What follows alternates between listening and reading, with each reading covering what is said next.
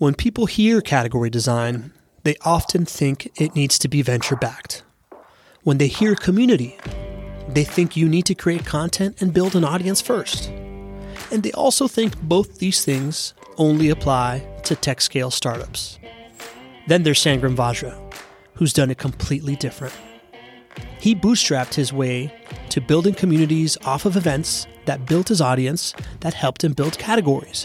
And he's done it not just for a tech company, but also for a business service provider and a standalone paid community. And that's why he kicked off our first live event of the Category Thinkers community. Welcome to the Category Thinkers podcast, a feature of the Category Thinkers community. And while other category design podcasts and content stream pick the brains of category design experts and practitioners, we're different. We give you access. And in this episode, Sangram joins our co founders, John Rougeux, Mike Damphousse, aka Damp, and myself, Pablo Gonzalez, and our community for a live AMA where everybody got to pick his brain to uncover topics like his playbook for events that turn communities to audience to categories, why it's not too late to build a category and a community in your space, and the mindset and team it takes to do it. And if events are in your future in 2024, you may want to check out one of our sponsors, my company, BeTheStage.live. And we've seen companies spending hundreds of thousands of dollars to show up at events for the sole purpose of creating awareness and driving leads. But when your booth is one out of hundreds, prize wheels and merch just make you blend in with everyone else. Attendees feel this because they're trying to avoid eye contact with you while trying to figure out if their kid is going to like your giveaway, which makes your presence at the show a misfire and the follow up messages as generic as that branded thermos. BeTheStage.live turns you into the talk of the trade show. We convert your booth into a live podcast studio where attendees are invited to share their expertise. The lights, cameras, and action make the onlooker stop in their tracks and get pulled in. Then we package up the content into something they can reshare while the event is still going, amplifying your on site presence and creating a digital word of mouth engine. After the event, you're the one follow up they're actually looking forward to. You want help with that? Check us out at bethestage.live. And if you need help radically differentiating or creating a point of view, check out our other sponsors, the Category Design Advisors. You can check them out at categorydesignadvisors.com. They host these free weekly strategy sessions they call office hours, where any team that needs some help with category, whether it's trying to work out your POV with them, get some advice on how to align your team around category, just get a better understanding of where to get started, you can go to categorydesignadvisors.com, book their office hours, and hop on a call with Damp and John themselves. And finally, what we really like for you to do is to stop listening to the conversation and be a part of it. And you can do that by joining our free Slack community at categorythinkers.com. There, you're going to find over 600 other category curious, category capable, category designers just like you working out their POVs, sharing content, and helping each other succeed while getting access to events like this one that you are about to listen to. So, without further ado, I'm going to let you tap into the genius of Sangram Vajre. Hope to see you at the next one. Go to categorythinkers.com Welcome, welcome, welcome, everybody, to the first Category Thinkers event of the year. I'm Pablo Gonzalez. I'm one of the co founders of Category Thinkers. And my other co founders are John Rougeux, who's here. He is a partner at Category Design Advisors and a category designer himself at large. John, you want to say hello? Hey, good to see everyone here. This is our first event of uh, 2024. So I've been looking to, forward to this for a while. And uh, great to see you all here. Thanks for being with us. And our other partner, he is also a other co-founder, also partner at Category Design Advisors, a category designer himself, Mike Damphousse, aka Damp. Say hello, Damp. What's up, guys? I'm looking forward to this one. I woke up this morning to an email from Go to Market Partners, GTM Partners, Sangram's company, and it spurred a lot of thinking. So it's kind of kind of a a day that's going to be dedicated to this. And the big fish that, that you're here to talk to today, our guest of honor, has already designed one category, written a couple of best selling books, a proficient expert community builder to a level that I, I greatly, greatly admire, the ever talented all star yeah. tennis player, Sangram Vajre. Say yeah, this is the hardest part where you have to look straight in the face, and while every like somebody's telling you about you, I'm like, oh my gosh, this is this. You know, you kind of start feeling like totally uncomfortable. So thank you for making me uncomfortable on that. But uh, excited for this. This is one of those topics that the more you talk, the more you learn about it, and the more you dig in, you realize that uh, oh, it sounds really cool. And then you're like, wait a minute, am I really ready for this? Do I really want to do this? So I'll, I'll be open book on everything that I got to do and got to, you know, play a part in it. And I think as the market is changing, I think it's even more important to think about it with a different lens. What I might do or I could have done if I want to do it now. Like it is just a it's just a different economics of the business right now. Well, you know, it's interesting. So you, your email this morning got me thinking, right? And one thing that the email had in it was talking about I'm trying to remember. I think it was the six go to market motions. Yeah. Inbound led, outbound led. I got it in front of me. Product led, partner led, event led, and community led. And what I think is interesting is, to me, tactically, those are all the tactics in the toolbox, right? Or st- strategies. And ultimately, the the winning motion is when you win your category, right? Category led growth. And to me, that's when all of those pieces come together and all those pieces meld together and the category strategy becomes the the ultimate platform that that you know rolls you into the winning the winning position. What are your thoughts there? It, it, I'm I'm really curious.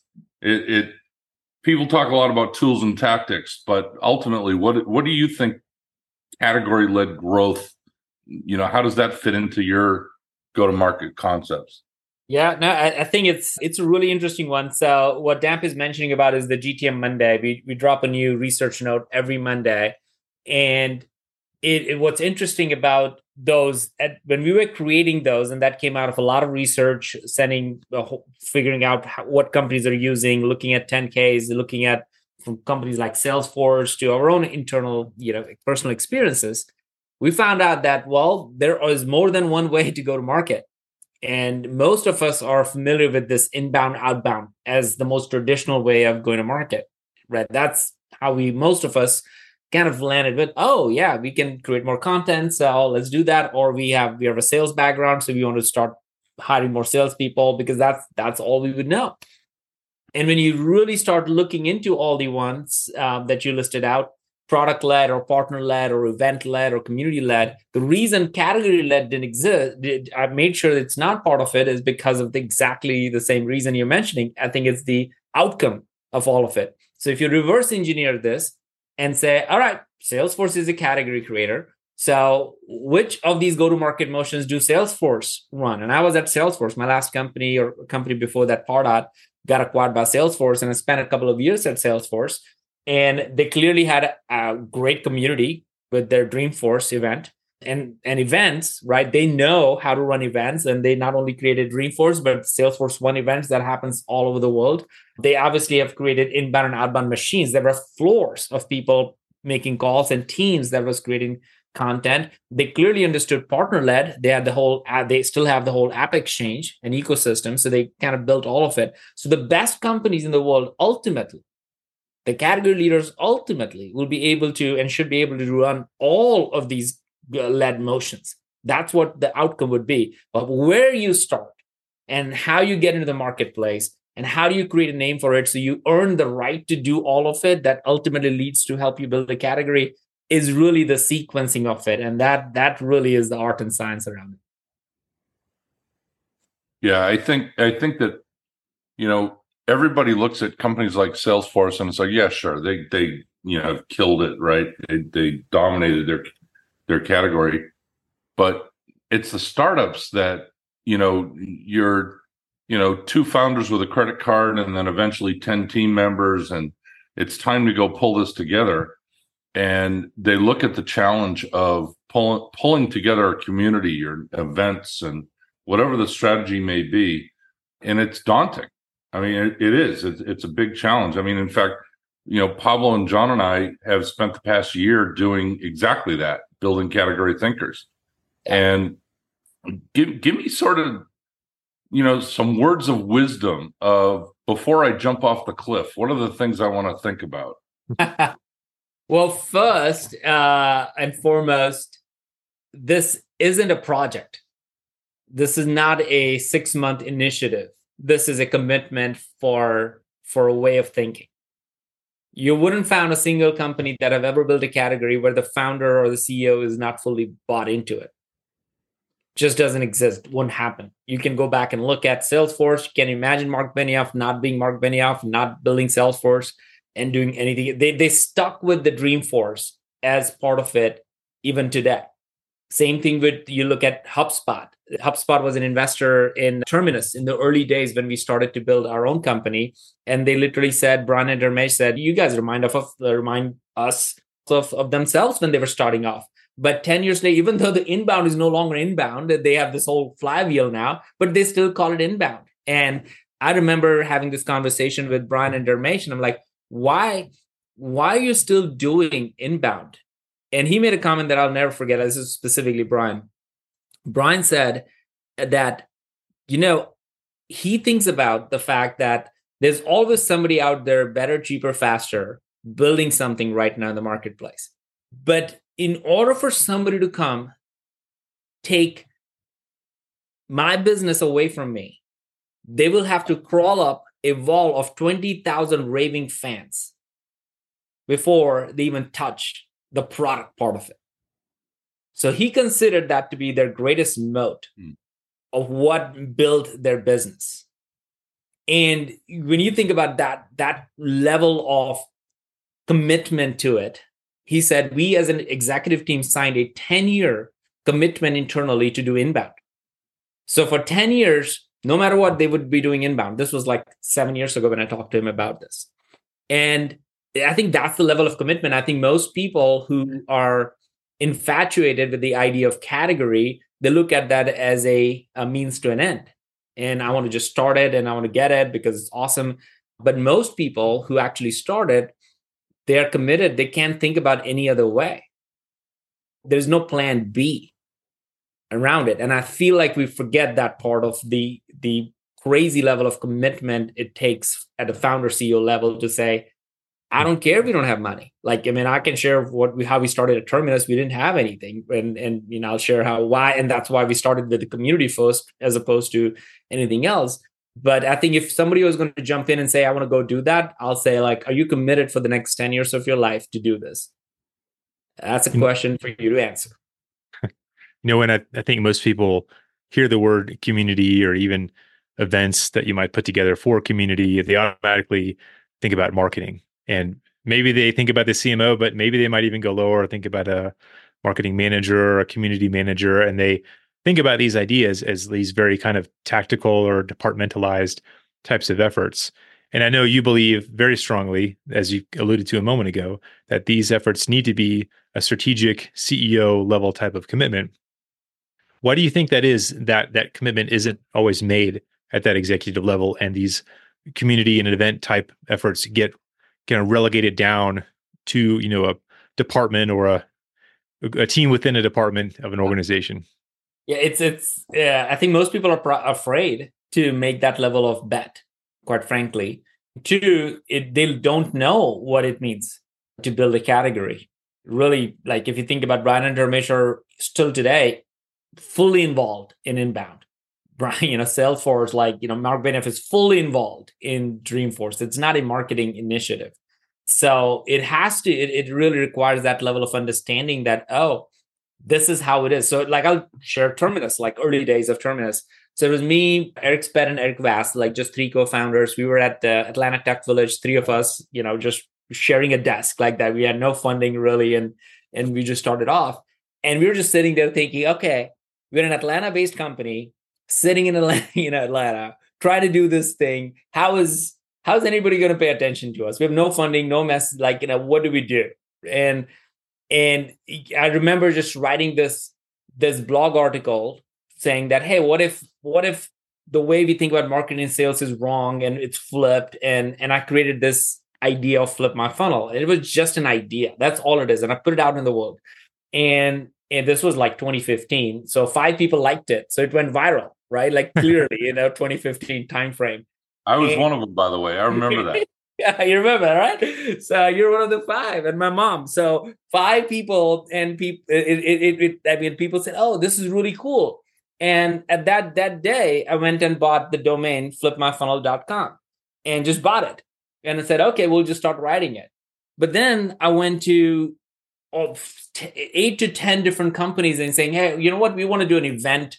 Saying we need to change something and it, it will be on terminus.com slash events and it will do uh, it, we will have you all come up here and they're like why would i sponsor your event? Like makes no sense for me to do that. And so none of them said yes. So three months later flip my funnel website was fully ready and we said okay. We reached out to the same eight to ten people and said hey all right the event is called flip my funnel.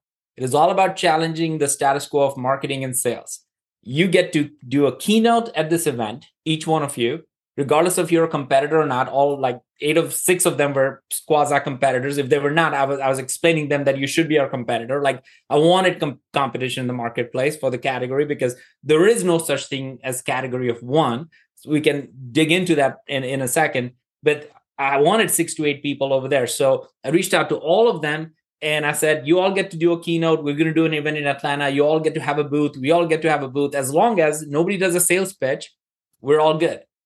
And everybody said, okay, sure, we'll give it a try. So all of them signed up. All of them paid for it. So we had a zero dollar cost. So the first year when we did the first event, we had zero dollars out of our pocket. It was our time and energy around that we had no marketing person. The only marketing person was like was a half-time marketer who ran the event. Like that's all was our marketing. That was the entire go to market was that half-time person. And we built that event and about 350 people showed up to that event and that that became the event. That became the first flip for an event. And all of a sudden before leaving each one of them including the competitors said hey when is the next event and we're like oh next event sounds like a great idea. And that's when we started doing every three to six months another event and we did like four events in the first year.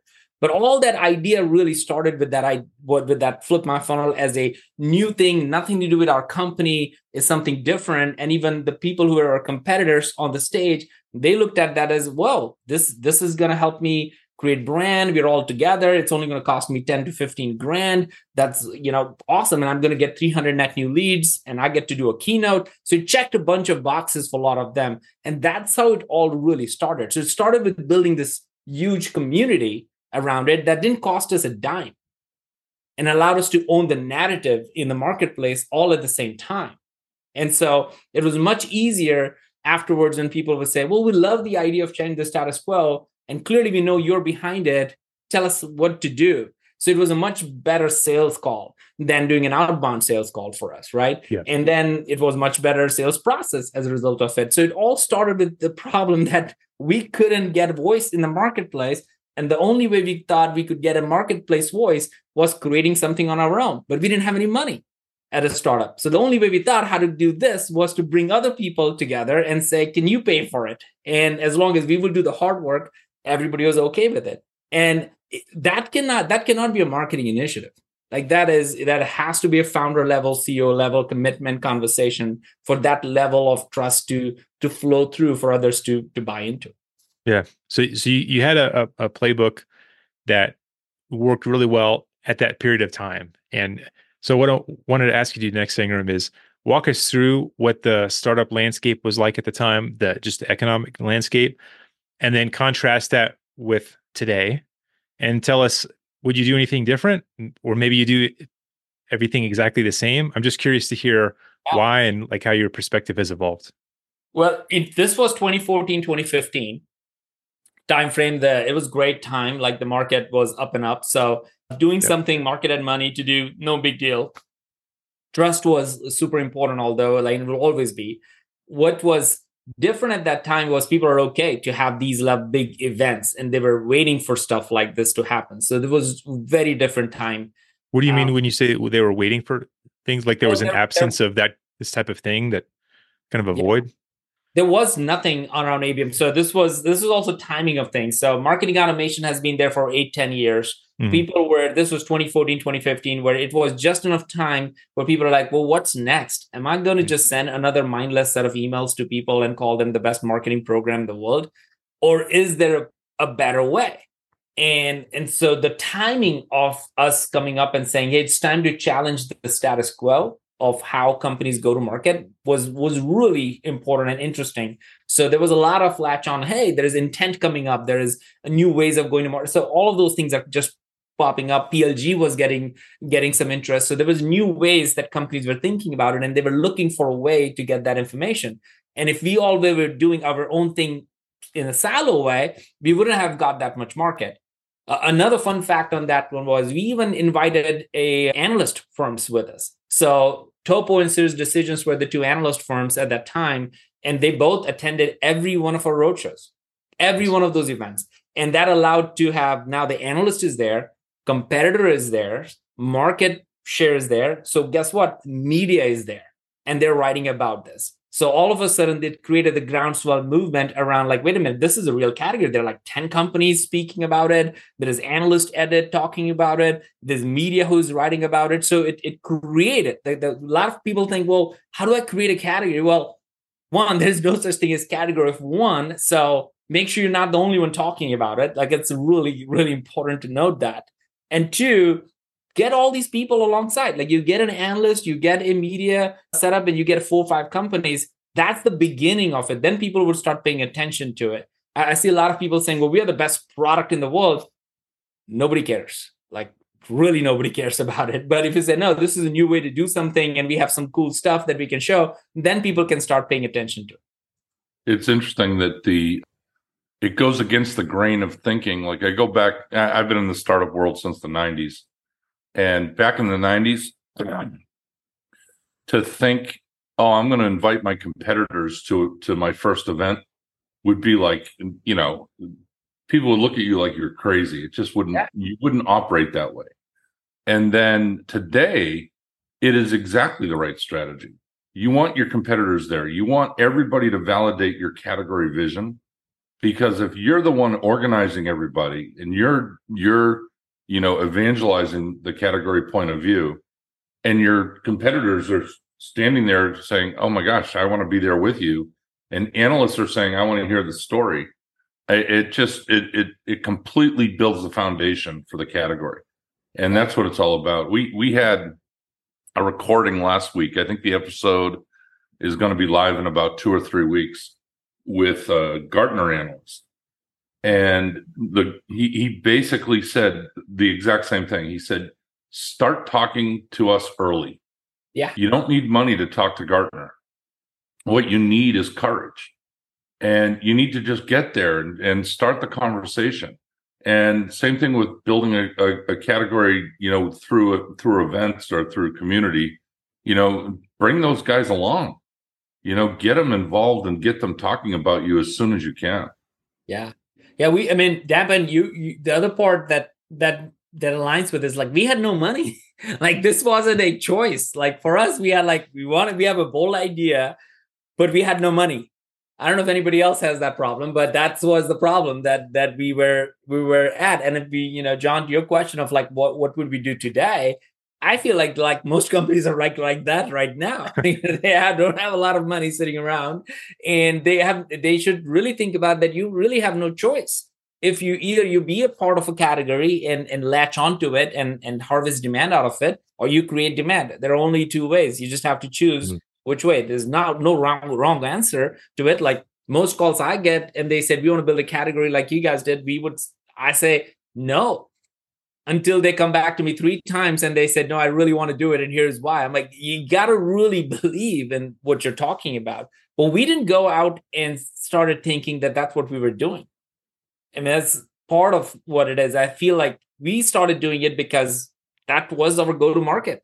That is how we knew we are going to get our message in the marketplace. And every time we did a Flip My Funnel event, we would close about 10 to 20 sometimes deals coming out of it because we were just a booth like Mhm. and just like Damp said, they knew who were behind this event. They understood our keynote. We were setting the narrative, we were getting the stage, we we're telling, we're inviting all these people, invitations were going. We had the list of people who were attending. We had a pre-book set of meetings. So we played by the rules to make sure it's 100% fair, but we had a clearly uh, a bigger advantage because we were all in with this. This wasn't a, stra- a, a strategy, it was the strategy for us. It was the strategy in the, whole year. We did nothing. We didn't have a, our terminus.com at that time website had like nothing on it. Everything was on flipmyfunnel.com. And we were focused on Hmm. this because it was closing deals for us. We didn't even have salespeople or anything like that. We were doing calls afterwards and telling people how to do this stuff. So a year later is when we got funding and we started to, to do that stuff. But that was the way to go. Cool. I just want to ask one quick Yeah. follow up on that, and then Paul Paul's got some good question to ask you too. At that time, like events and community, they were still kind of novel uh, to a degree. Is there any sort of like event fatigue or community fatigue that people should be aware of? Is that something that's on your mind?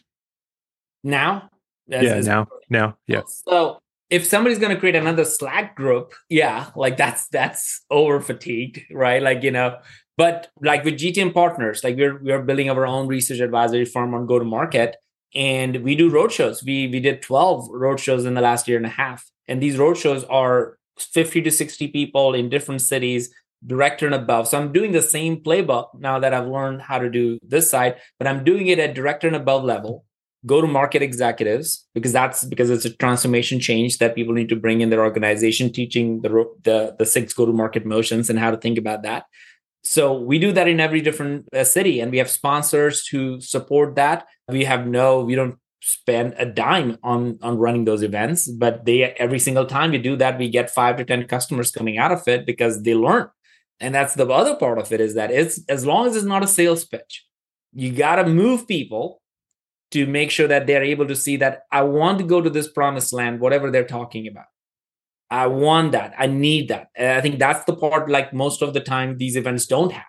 They don't have an anchor uh, of thought. So in our case, we latched onto a stat that Forrester came out with that says less than 1% of the leads turn into customers. We just latched it latched on it. I'm like, look, most companies are having really bad marketing and sales. So bad that it's less than 1% of your deals of, of the conversation you're having are turning to customers.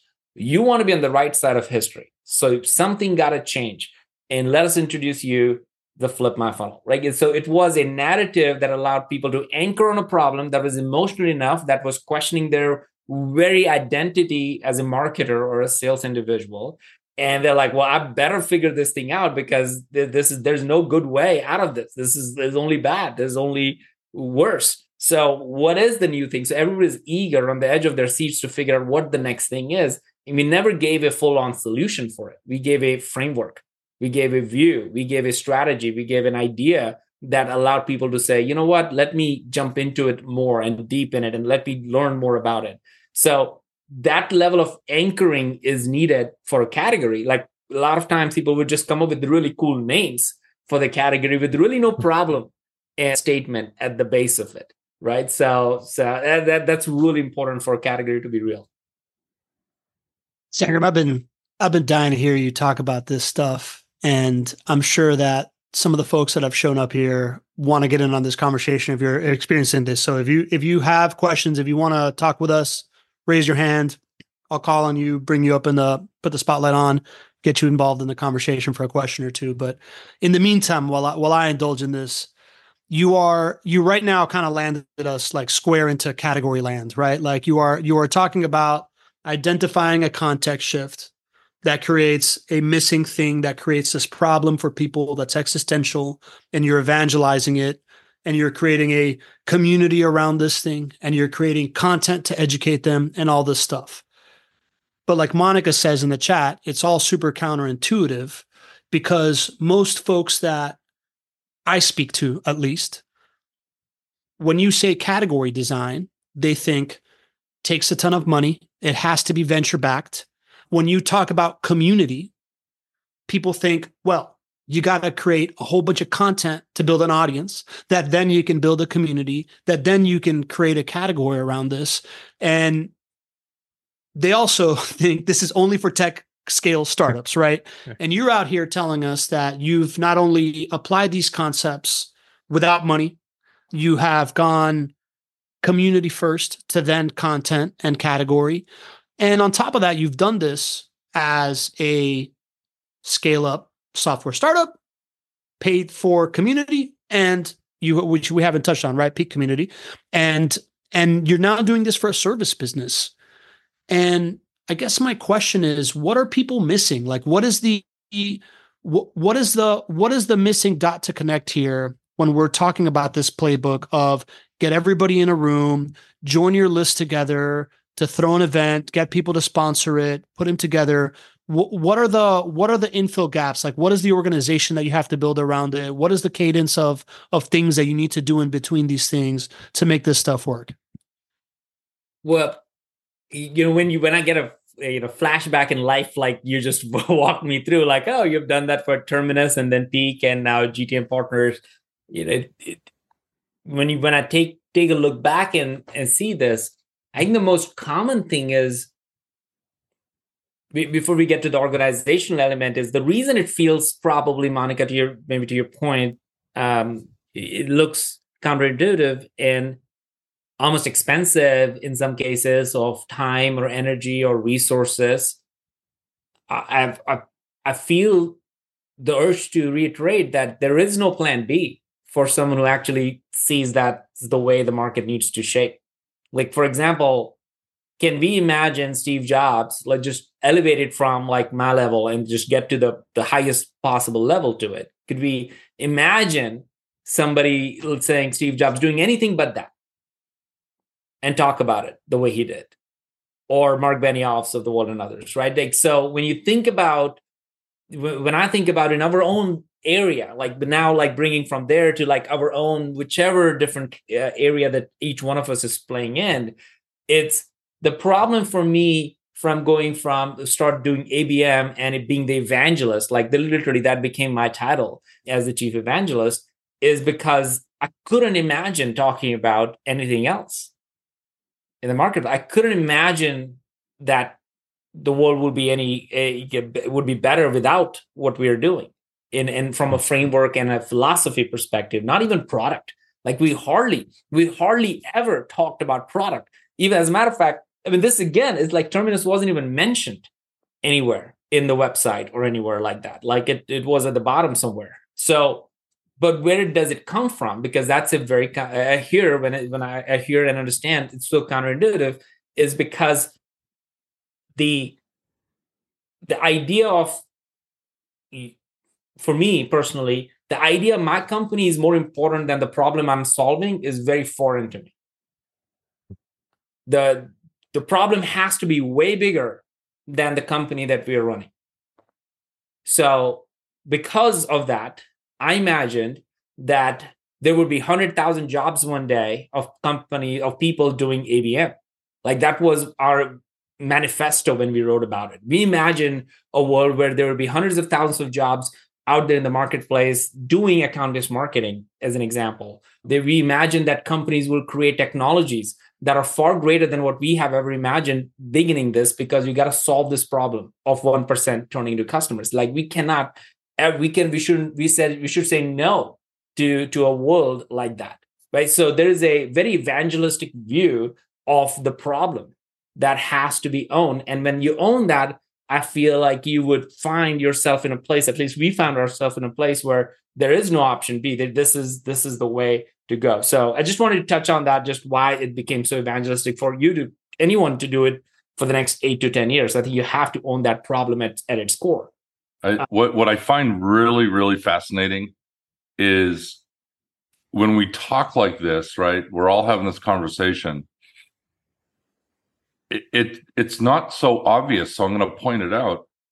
You don't talk about brand at all. It's like the brand is just the tattoo that's left behind, and people remember that that's your brand, right? And people are so focused on themselves that they they it takes all their energy away from what's really important which is get the people to realize the problem you're solving for them yeah. and if they do they're going to remember that you were there to save them Yeah. And that's the most important part of category design, I, I believe. Yeah, no, uh, a thousand percent, Damp. I'll like echo that, and I think that's that's how you'll have the energy to keep doing it year over year and longer, and and be with uh, and bring competitors to and, and not worry about because the reason we never worried about that we were like, well, what's the worst that can happen?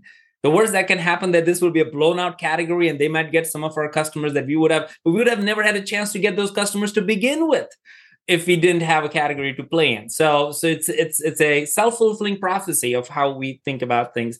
And then from an organizational perspective, I feel like the reason this has to be at the highest level because you, this would be a sec- somebody's job to like for example i ran the flip events like owned that area of it with the team flip funnel wrote books on it uh, and then ran a daily podcast on flip funnel like I did all, so it was a full on go to market strategy for six years of our existence. So we created over a thousand episodes on Flip Funnel, like a thousand.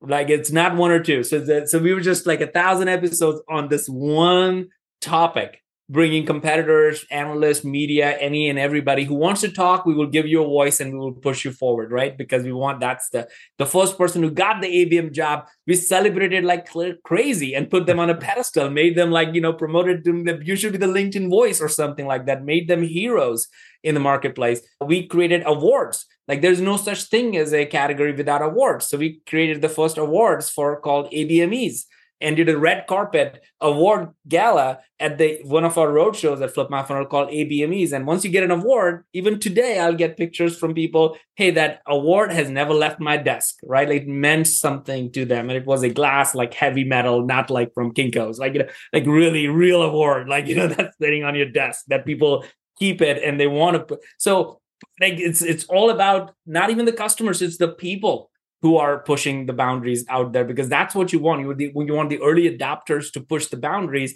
and then we kind of get to it. So organizationally, the reason it has to be at the CEO founder level is because there are going to be elements of it that it will become somebody's job, and as soon as it becomes somebody's job, it becomes an item on the list of things. And as soon as if I have to choose between should I do a podcast versus I need to write a sales copy for my SDR team.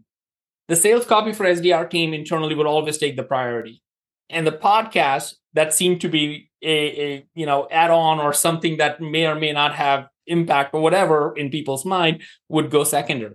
Right. Like, so you got to make sure that that doesn't happen ever because that's what what happens in most organizations we have so many internal struggles the new people getting into the organization they're like so you're doing flip for from three years. We don't even have our name in it. We had a new VC come in and they put a bunch of money and they had no idea how we have got to the place where we have. And the first thing they said, well, it has to be a terminus event if you're good.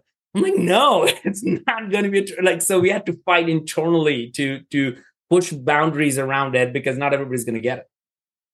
I love it, man. It actually reminds me of when I first met Peak Community and you had Lockhead and and and and Ramadan and these guys. You talked about the awards and how you don't have you if you don't have awards, you don't have a category. But what I've what I've noticed from you, Sangram, and I'm gonna go to I'm gonna go to Glenn here next. So I'm gonna bring you up on the screen. But what I've noticed from you that is really obvious that I'm hearing in your description to this, it's if you're gonna if you're gonna do this, you really do need one main evangelist that is willing to really, you know, not a mercenary, but a missionary that's willing to just like put their life on the line for this category, for this problem, for this change in the world, with the idea that the moment that somebody else looks like they're ready to grab the torch and run with it, you pass the baton to them and you're like the first guy giving them a shove and you're platforming them on the platform that you work so hard to build to me is the thing that I've really admired and the thing that I see over and over on on what's working these days man I really admire the way that you've been able to do that Glenn speaking of which Glenn your turn to be on the platform man why don't you why don't you yeah. ask Here's Here's your question Oh, thank you so much. This is gosh, this is this has been awesome. I mean, so inspiring. Thank you so much. Yeah, Glenn here with Inara, co founder and CEO. And for consumers who reject whole content product purchase, subscription, and advertising, and content providers who lose audience and revenue, uh, we track content micro consumption and we monetize that. So li- you literally only pay for what you consume. Uh, we just uh, took on HubSpot uh, because we recognize you know the importance of getting this flywheel going. Uh, we're just getting started with it uh, with that.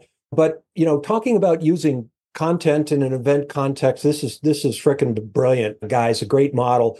But for our company, what advice can you offer to evangelize and better own the problem, getting buy-in, and what's that equation, I guess you could call it, for or balance in getting buy-in from our customers because we have both consumers and we have content providers.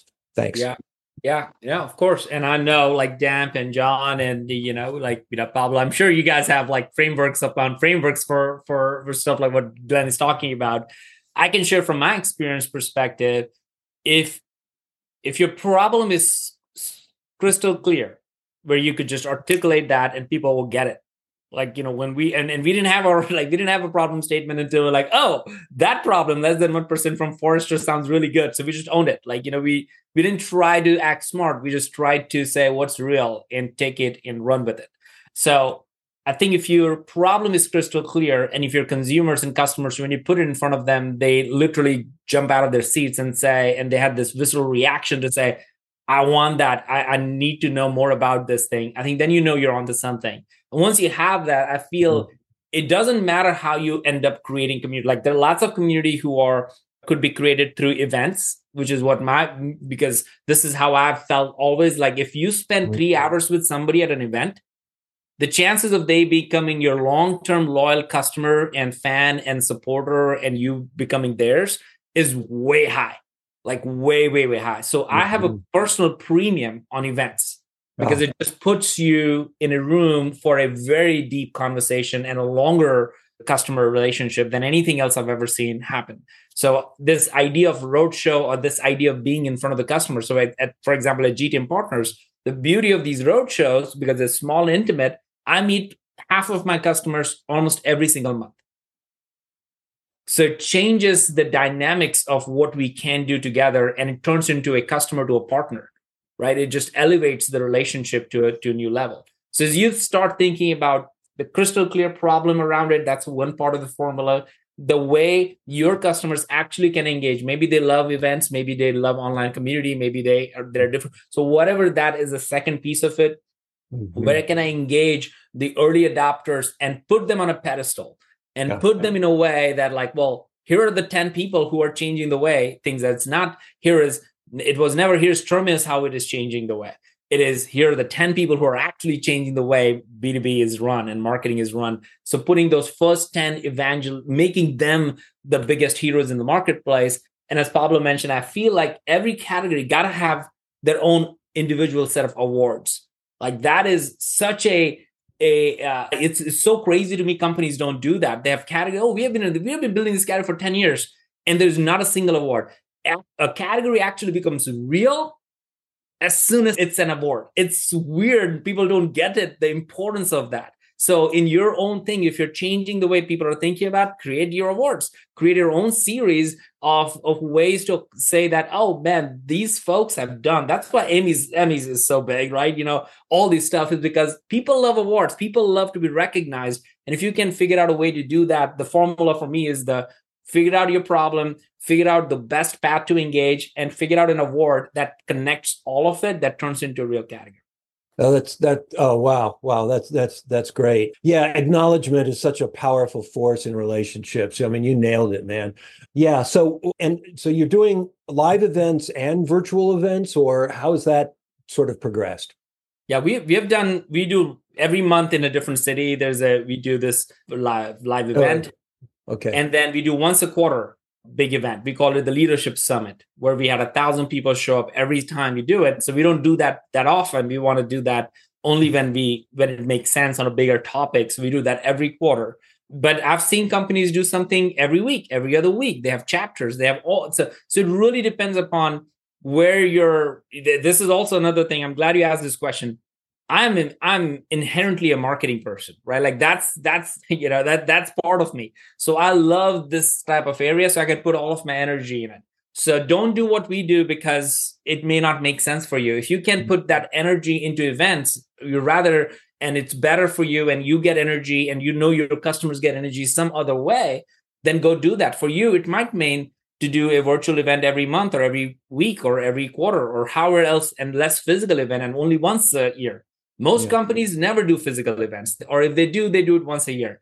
I, I just have found I do it every month because I feel like in a different city with different people, the cumulative impact of the relationship far transcends the the cost of the event and the the work that's needed. So to me, that's how it works. Yeah, and, and finally, just just one last thing, and and and that is around getting to the problem. And I, and I sort of I stated a, a problem in a in a sentence there, but you know the thing that we're discovering is that we have to keep digging deeper. Yeah we have to keep d- digging deeper on this problem. And we're finding that in addition to sort of the, the problem of content consumption and payment and all that stuff, and there, there, there's a huge problem around that. In my conversations, I'm discovering it's also about delight and the, the delight that people have in in consuming content that makes a difference in their lives. Yeah. And so what's standing in that way? anyway, and I was just wondering if you had a comment on that. I mean, it sounds like you're solving a real problem that that can go as far as as it, it possibly can. The the the challenge would be that it's not too too elusive where people don't mm-hmm. feel like it is right like it's it's it, you know you have to get to a point where it's like it's a it's no longer a vitamin it's not not a good to have it's like it, it's it's it's actual painkiller it's sure. a real thing that is if i don't have this tomorrow and if I don't figure it out, I'm going to lose my job. Like that's the level of problem push. Yeah, you know that that's the part. If if that doesn't change, if I don't do, I can't pay my mortgage. If I don't do it, I'm gonna lose my marriage. Like it's it. If you really look at problems, like it has to be at that level. The opposite of that is at a level where it says, "Oh, it would be a great idea to have clean energy." Like you know, the, you know, we, we all. It's so far for most people that they don't know. Mm Mm-hmm. They're like, yeah, I'm behind it, but sounds like a 2050 goal. I need to do my job in 2023 or 2024. So it can be so far off that you're like, oh, that's a great idea yeah. on your train with you when you get there. But yeah. oh, tomorrow, I want you on this tomorrow. Right, right. Thank you, thank you so much. Glenn, I would also say coming coming from a, a similar want to solve similar things with similar solutions, right? And and being a little familiar with your company, what is and having gone through, you know, I've been on your show and I've and I've seen how well you guys repurpose and make the con- micro content and promote others. I think behind all of Sangram's words of a the you know getting it closer to the adjacent possible and and what the jump that people can make that they see as really really mm-hmm. valuable is the idea that insight gathering is the name of the game. This whole like progression thing that he says is basically like gathering insights and iterating on how to make it, you know, sound like a not sound, but like understand where the painkiller is. Like mm-hmm. take out the vitamins and where's the painkiller in this mm-hmm. equation, mm-hmm. yeah. which I think is why going to meet people and or in your process of how you onboard and distribute content and whatnot, building in specific moments where you are gathering insights and testing out the point of view versus just having a conversation there needs to be a part of that right? Like always promoting other people is great but you also need to get a part where you're understanding whether you are right or wrong in whether your beliefs intersect and whether they are painkillers or not is something that i've iterated through as well. Thank you so much all right monica had you waiting for a while there. Can't wait to hear what you have to say. Yeah. Thank you sangram. That was very valuable for me. And as always Pablo, these these sessions always have my mind just I go into overwhelm kind of. uh, so the thing you said about creating an event that is not really focused on sales but on getting the message out there it makes so much sense and still it's so counterintuitive because it's what everyone is telling you not to do right? It's everyone i talk to is this is the way you do it. Focus on sales. And it kind of goes against what i feel like doing. So so that was very valuable. My what i have been struggling with is that i am a one woman show i realized as i started listening to the podcast that i have been evangelizing to the villain which doesn't really work, right? Um, and now I'm starting to find the language that people actually say, I want that. Mm, that's great. And I don't need to create a category for me to have clients, but I feel that there needs to be a shift mm. in the industry that I'm working because people are doing things the wrong way and it's costing a lot of people a lot of energy and money and burnout and like it's just wrong, right? Yep. Yep. But no one is talking about it. So would it be can one person create a shift that could benefit like a whole industry? Would it be even worth it? Because I don't need it for me, but I feel like I need, like there are people that need it and yeah. people are trying to, when I talk to people about, there are more people than me doing what I do, right? But they say, yeah, but this is how we say it because this is how everyone is talking about what we do. Mm. And it's actually hurting people. So there would be like a bigger thing, a bigger shift that needs to happen. And it's not about me and what I do. It's about what the people out there. Yeah, the painkiller. Yeah. So how do I do that as a one woman show? Well, first and foremost, let me just address your overwhelming, like part of getting overwhelmed or feeling like that, because uh, if in 2014, if I knew what I would do, I would be overwhelmed. Like, you know, like there's just no way. We, we just did one event.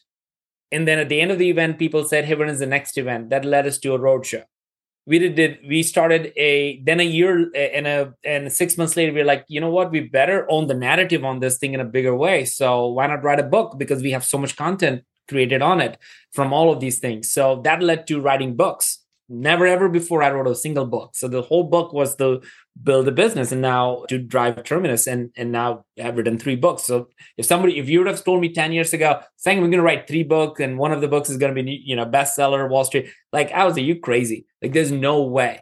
But it's it's really taking that you know step in faith of saying i'm really focused on this problem and let me just start here same thing with podcasts if you're saying oh thousand episodes i'm sure it sounds overwhelming but it was consistently just doing one a week and then finding oh we can actually partner up and do five a day great like so so don't look at anything i said as a checklist of things to do rather it's just a if anything it's like okay, there is a way to do it without a whole lot of budget, without a whole lot of things to do, with by by figuring out how do I anchor on a problem? Do I have the right problem?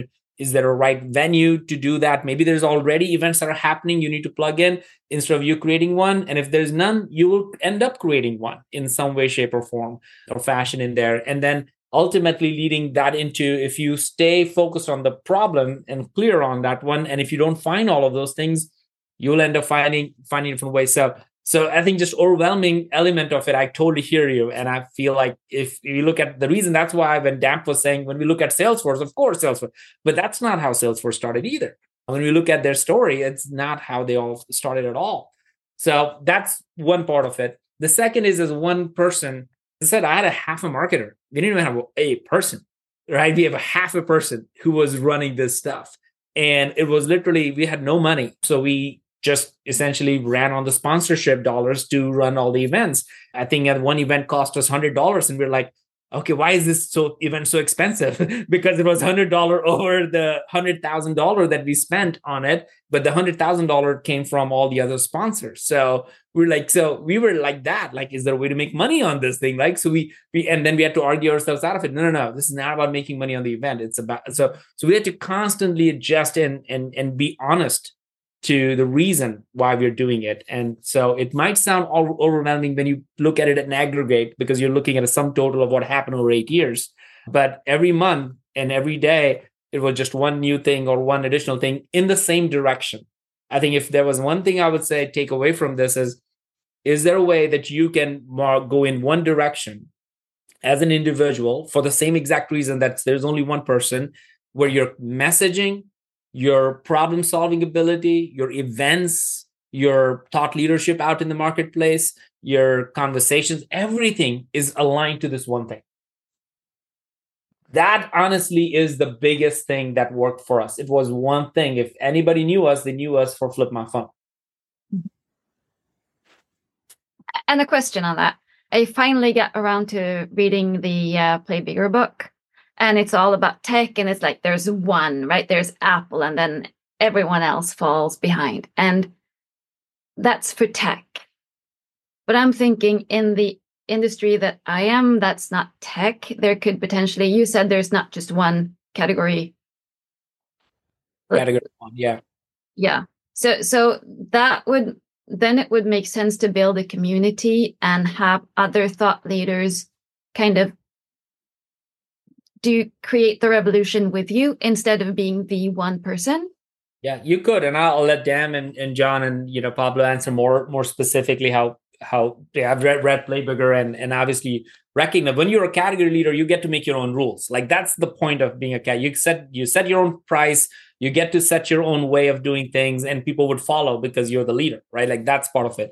It will still exist i think it still applies in in your case. If you end up being the person who actually is going to point people to it and if there are other people who want they might say you know what I want to partner with you. I'm going to resell stuff with you. I want to do, I want your endorsement on the stuff that I do. So all of a sudden, there's new markets that are created that you may not even think about today because you're looking at this thing. So, but it only happens when you open up the aperture of what's possible as a full on category. Otherwise, it's really hard to see all that today because you're, you're looking at like one problem at a time. Yeah. Things are opening up as I'm learning more as well. Yeah, sure. Thanks, Monica. Thanks for that, Monica. Real, real quick, Sangram. I know I don't. I know you, you answer long questions, but Brian was with us. He had to leave, but he left us a question from Brian Wade saying, "How do you determine a compelling theme or content for the event with competitors if the sales pitch is banned from the event? Like, how do you determine content that's compelling to analysts, audience, media? You know, your first go around." Yeah, yeah. We literally gave them this one clear thing is like it is gotta be all about challenging the status quo of marketing and sales. Like that was the only ask we had of them. And we would look at the deck. If we didn't see that, and they could still say something, and people are people, you know, people people are people. They're gonna do what they do. Your job is to get enough guardrails around it where you can cover 90% of the bases and you will always have the 10% who go over the fence. So we we said, well, this has to be all about this particular idea, but to challenge the status quo. So you can show and tell and guide any and everything around how the future of marketing and sales got to be. And that's what's the ask. So we we kind of forced them in that, and we did a review before they, you know, for the first event. But after the first event, we never had to do it after that because people got the idea. We, we and we led with example. If we would have even once dropped the name Terminus, or we have dropped and said, "Hey, and by the way, here's our uh, thing," and then they, and if you would have done that magic trick like that, we would have lost all credibility.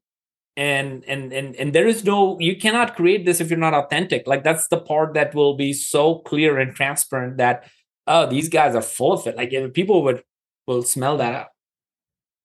Yeah, I've seen that trick before too. Greg, Kenny, you are uh, our last question of the day, my friend. Close us out here. Thank you. I'll try to make this short. First of all, great stuff, guys. These are always good and helpful. It's been more of a validation for me. Um, working towards uh, some category design, a project that that me and a partner are working on currently, and so these are more just comments and than questions. Brian's question, I think, something that I would maybe point out to him if if I were to answer is Eddie Yoon, who I'm sure you guys know, has said, you know, we fear and and to Monica's point, a lot of times we we share a lot of these ideas and our passions to people that are in a different category. We're trying to create a different category. We don't don't realize it, but we're trying to convince them to come to our side and and see things from our perspective. And it's it's just falling on deaf ears. And I did that for years and years. And I think you know the the, the one thing that I would do is uh, I, I, love the ideas. I call it finding your tribe. Who out there believes what I believe? I am pretty much a one man show as well. And I, I, can't do it on my own. I need partners. I need to build an ecosystem. So, who are those folks? So I think the uh, e-publishing a book, doing a podcast, those things are great ideas. I love the event, hosting an event, finding those super consumers. The point I was going to make about what Eddie Yoon said, uh, I was paralyzed for years because I thought, it, well, if I share my ideas to people, somebody's going to steal the idea. Yeah. And he said, you know, the difference difference between missionary and mercenary mindset. You know, the more missionary you are, the less you really care about somebody stealing your idea. And it it it all goes back to what you were saying, Sangram, about authenticity. If you were to host an event, you were to do a podcast, and it's like if you have lived, you know, out this passion and and try, you know, people that resonates with people that have that problem. Yeah. And that to me is how you find your tribe is you've got to get out there and evangelize the problem. And and what's been helpful for me today is just identifying what are some tactical ways that you can actually do that um, when you're a one man show and you don't have a lot of resources and a lot of money. Um, feel free to reach out to me, Monica, because I may be just a you know a couple of months ahead of your journey. Category design, I believe, absolutely is is. I, I, I feel. I mean, I come from the tech industry, so I really got it when I read Play Bigger. But it really is is applicable to any industry. Greg, did you I appreciate you jumping in, man, and I appreciate you offering that advice. Did you have a question? Because we're we're trying to wrap here at two thirty. Yeah, sorry, I, I, I didn't have a question. I just wanted to offer comments. And I love it. I love it. Well, we appreciate it. This has absolutely lived up to uh, to my wishes. Right, I wouldn't even say expectations, Sangram, but I really appreciate you coming on. I really appreciate everybody that takes an hour of their day to to be here. We know that time is the the one finitely limited resource, so we don't take it lightly. And we're really encouraged by the fact that you show up, that you ask these questions, and we can't do it without amazing, amazing guests like Sangram that a attract you to it and then deliver on the promise of this of this great conversation. So Sangram, thanks a million for for making yourself available and for what you got to do. Any any final words for us? I think uh, it's not for the faint of hearts. If you're an entrepreneur and doing this, you already know know that. I, I have a quote that I share and feel believe passionately is that being intentional is more important than being brilliant. And I've said that a lot recently, and I've reminded of myself to, about that. I think we all want to be brilliant uh, in our ideas and thoughts, but I've never, I, I've never overestimated the ability of somebody who's intentional. And when you're intentional on a problem for a period of time, you are miles ahead of everybody else who's just trying to be brilliant.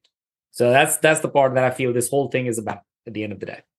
That that was intentionally brilliant. I'll take that, Tim. thanks, Sangram. Thank you so much. All right. Yeah. Thanks all. Have a good one. Take care. Yeah. Thank you, Sangram. There you go. Another conversation designed to help you think like a category designer. Please support our sponsors categorydesignadvisors.com and bethestage.live because they're the ones footing the bill for this thing so you can enjoy it. But more than anything, we'd love to hear from you, uh, whether it's in our community or if you could leave us a review for this podcast if you're enjoying this thing, subscribe to it, hit five stars, let us know what you think. We could really, really use that. And don't forget, stop just listening to this thing. Join the conversation by going to categorythinkers.com joining the free Slack community, and come meet the other 500 plus category designers just like you. See you in there.